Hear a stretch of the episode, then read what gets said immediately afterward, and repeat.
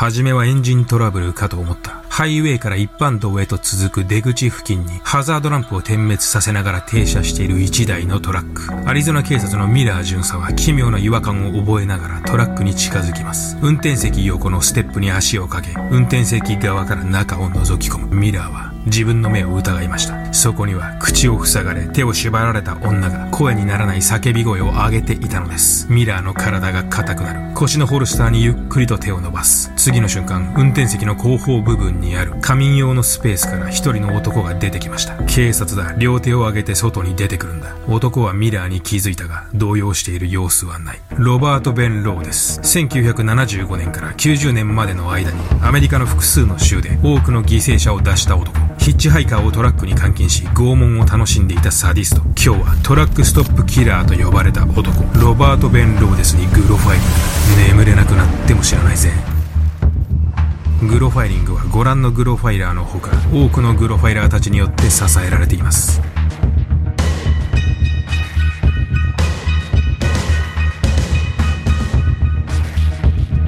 さて今日はロバート・ベン・ローデスです。ローデスはトラックでアメリカの複数の州を移動しながら次々と犠牲者を出した男です。ローデスが手にかけた正確な犠牲者数は明らかになってはいませんがその数は50名以上だと考えられています。ローデスが犠牲者のレジーナ・ウォルターズを撮影したこの写真はあまりにも有名です。彼女はこの写真が撮影された直後にローデスによってその命を奪われました。長距離トラックのドライバーであるローデスはアメリカの荒野を走り回りヒッチハイカーたちを拾い車内でことに及んでいました。グロファイリングでも以前に扱ったトイボックスキラーデビッド・パーカー・レイの移動版が今回のロバート・ベン・ローデスです。それでは行ってみましょう。ハイウェイの出口付近に止まったトラックからローデスと被害者の女を確保した警察は二人から話を聞き出します。女の名前はケイティ・フォード。年齢は27歳。ローデスから2週間にもわたり拷問と性的暴行を受けていたケイティの背中はまるで蛇が這ったかのように赤く腫れ上がり、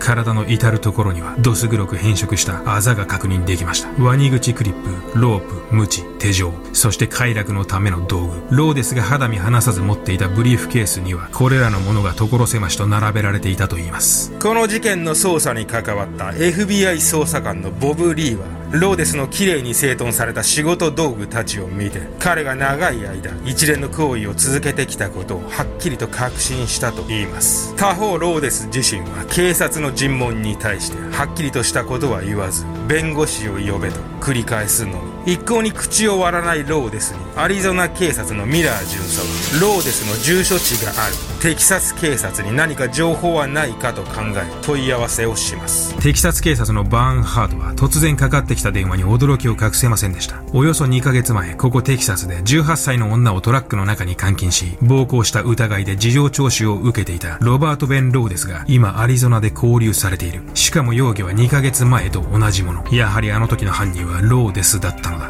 バーンハートは2ヶ月前の記憶の糸をたどりました。1990年2月ローデスがアリゾナ警察に拘留された時点から遡ること2ヶ月。テキサス州ヒューストン。ヒッチハイクをしていたパメラ・ミリケンは不運にもローデスに拾われそのまま2週間ほどローデスのトラックで一連の行為を受けていました。お前はもう家には帰れない。これまでも俺はそうやって多くの女たちをやってきたんだ。ローデスは彼女にそっと耳打ちするとおもむろにズボンのベルトを外し始めました。パメラはその後2週間ほどトラック内に監禁された後ローデスが手錠の鍵をかけ忘れた一瞬の隙を突き車外に逃げ出し警察に保護されています。警察に駆け込んだ時のパメラの髪の毛がバッサリと切られ彼女はひどく衰弱していたといいます。このようにローデスは被害者たちの髪の毛をバッサリと切り陰謀を剃り落とすことを一つのルーチンとしていました。この点について行動学の専門家でもあるマーク・ヤング特別捜査官はこれこそがローデスの一つの儀式であり彼は犠牲者たちの体毛を取り除くことによ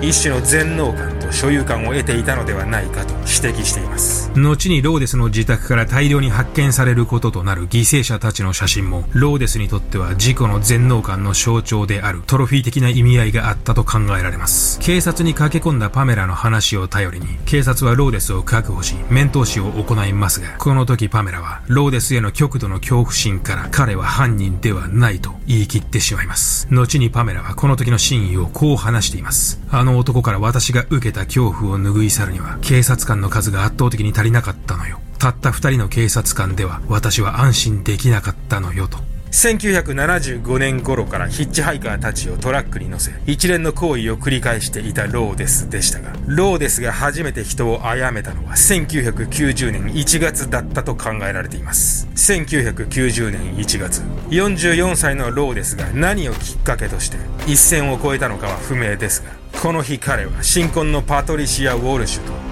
ダグラス・ジスコウスキー夫婦をハイウェイで拾います。2ヶ月前にシアトルを出発した夫婦はヒッチハイクでジョージア州へ向かう途中でした。2人をトラックに乗せた後すぐに夫のジスコウスキーを始末したローですがその後妻のパトリシアを1週間ほどトラックで連れ回し殺害しています。夫のジスコウスキーの遺体は2年後にテキサスで発見され妻のパトリシアの遺体は90年の10月には発見されていましたがその身元が判明したのは13年後の2003年になります。一般的にローデスのような雪吊りのしかも移動型のシリアルキラーの場合、その正確な犠牲者数の把握は著しく困難です。彼らは特定のテリトリーを持たず、複数の州にまたがってことを行い、犠牲者たちを埋める特定の墓場も持たない。アメリカ全土で犯行を重ね続けたヘンリー・ルーカスの犠牲者数が300名以上と考えられているのも、このような移動型のシリアルキラーの特徴ゆえなのです。そしてローデスは翌月には、この写真の犠牲者であるレジーナをトラックックに乗せるのです。1990年2月、数日前に家出をした14歳のレジーナは、彼氏のリッキーと共に行くあてもなくテキサス州でヒッチハイクの旅を続けていました。レジーナたちがローデスとどうやって出会い、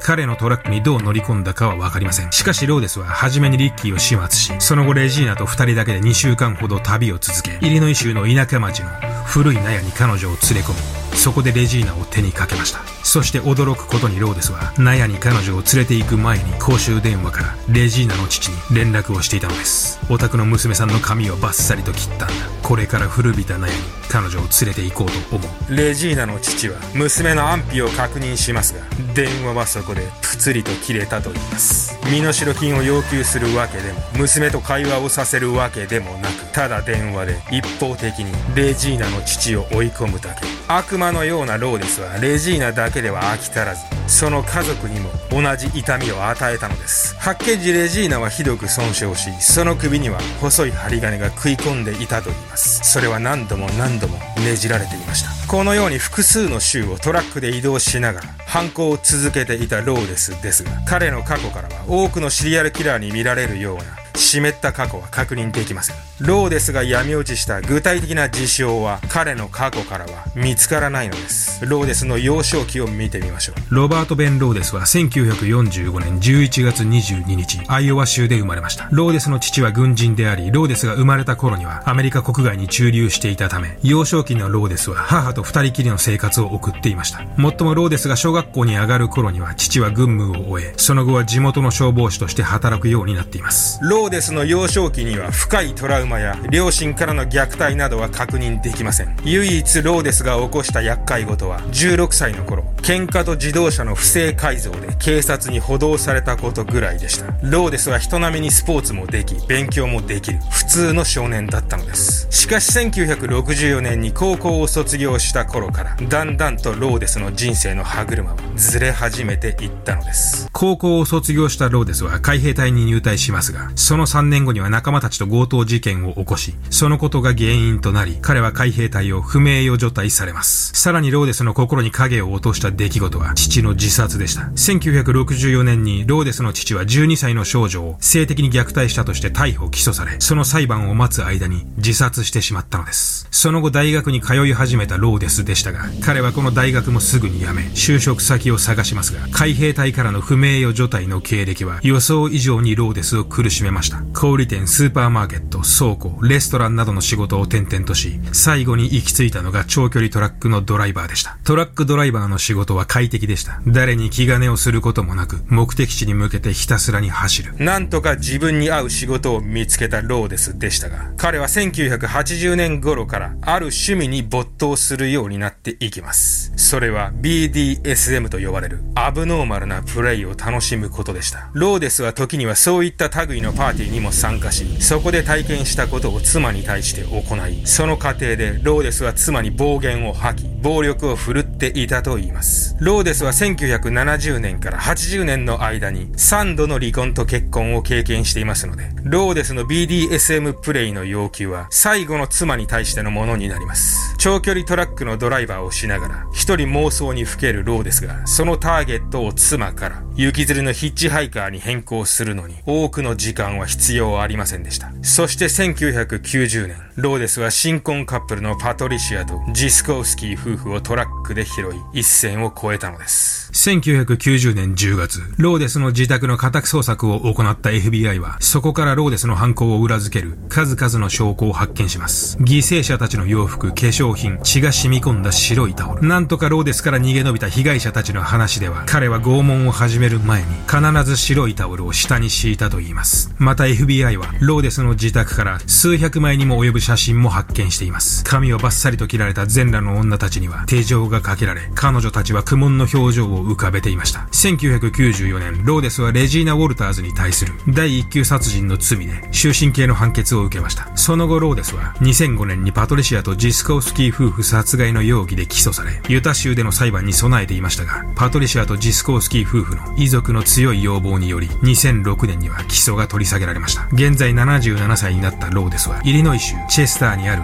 重警備刑務所に収監されています。いかがでしたでしょうか？ローデス自身はこのような行為を15年にもわたり行ってきたと話していますので、実際の犠牲者数は相当な数に上るかと思います。現在77歳になったローデスは、未だ健康だとのことです。ローデスはグロファイリングで初期の初期の頃に、3本立ての動画の中の一つのトピックとして扱ったことがありました。サムネイルを覚えている方もいるかもしれません。まあ今はもう消した動画ですけどね。えーとですね、告知というかまあ募集をさせてください。えー、グロファイリングではですね、あの、現在台本を書けるライターさんを募集しております。今まではね、あの、俺が基本的に、あの、一人でグロファイリングの台本を書いてきたので、まあ、一時期ライターさんにちょっと依頼したことあったんですけども、でまあ、もう少しね、投稿ペースをあの上げたいので、あの、台本の、台本のライターさんを募集します。まあ、興味がある方は、あの俺のツイッターか、あの、ニッキーのツイッターからでもいいんで、あの、まあ、メールアドレスからでもいいんで、あの、DM ください。で、まずはね、トライアルがありますんで、あの、それを受けていただいて、え良ければ、あの、正式に依頼させていただくという感じになります。はい。我こそはという猛者の応募をお待ちしてます。まあ、そんな高いお金は払えないですけど、そんな感じです。じゃあ今日はこんな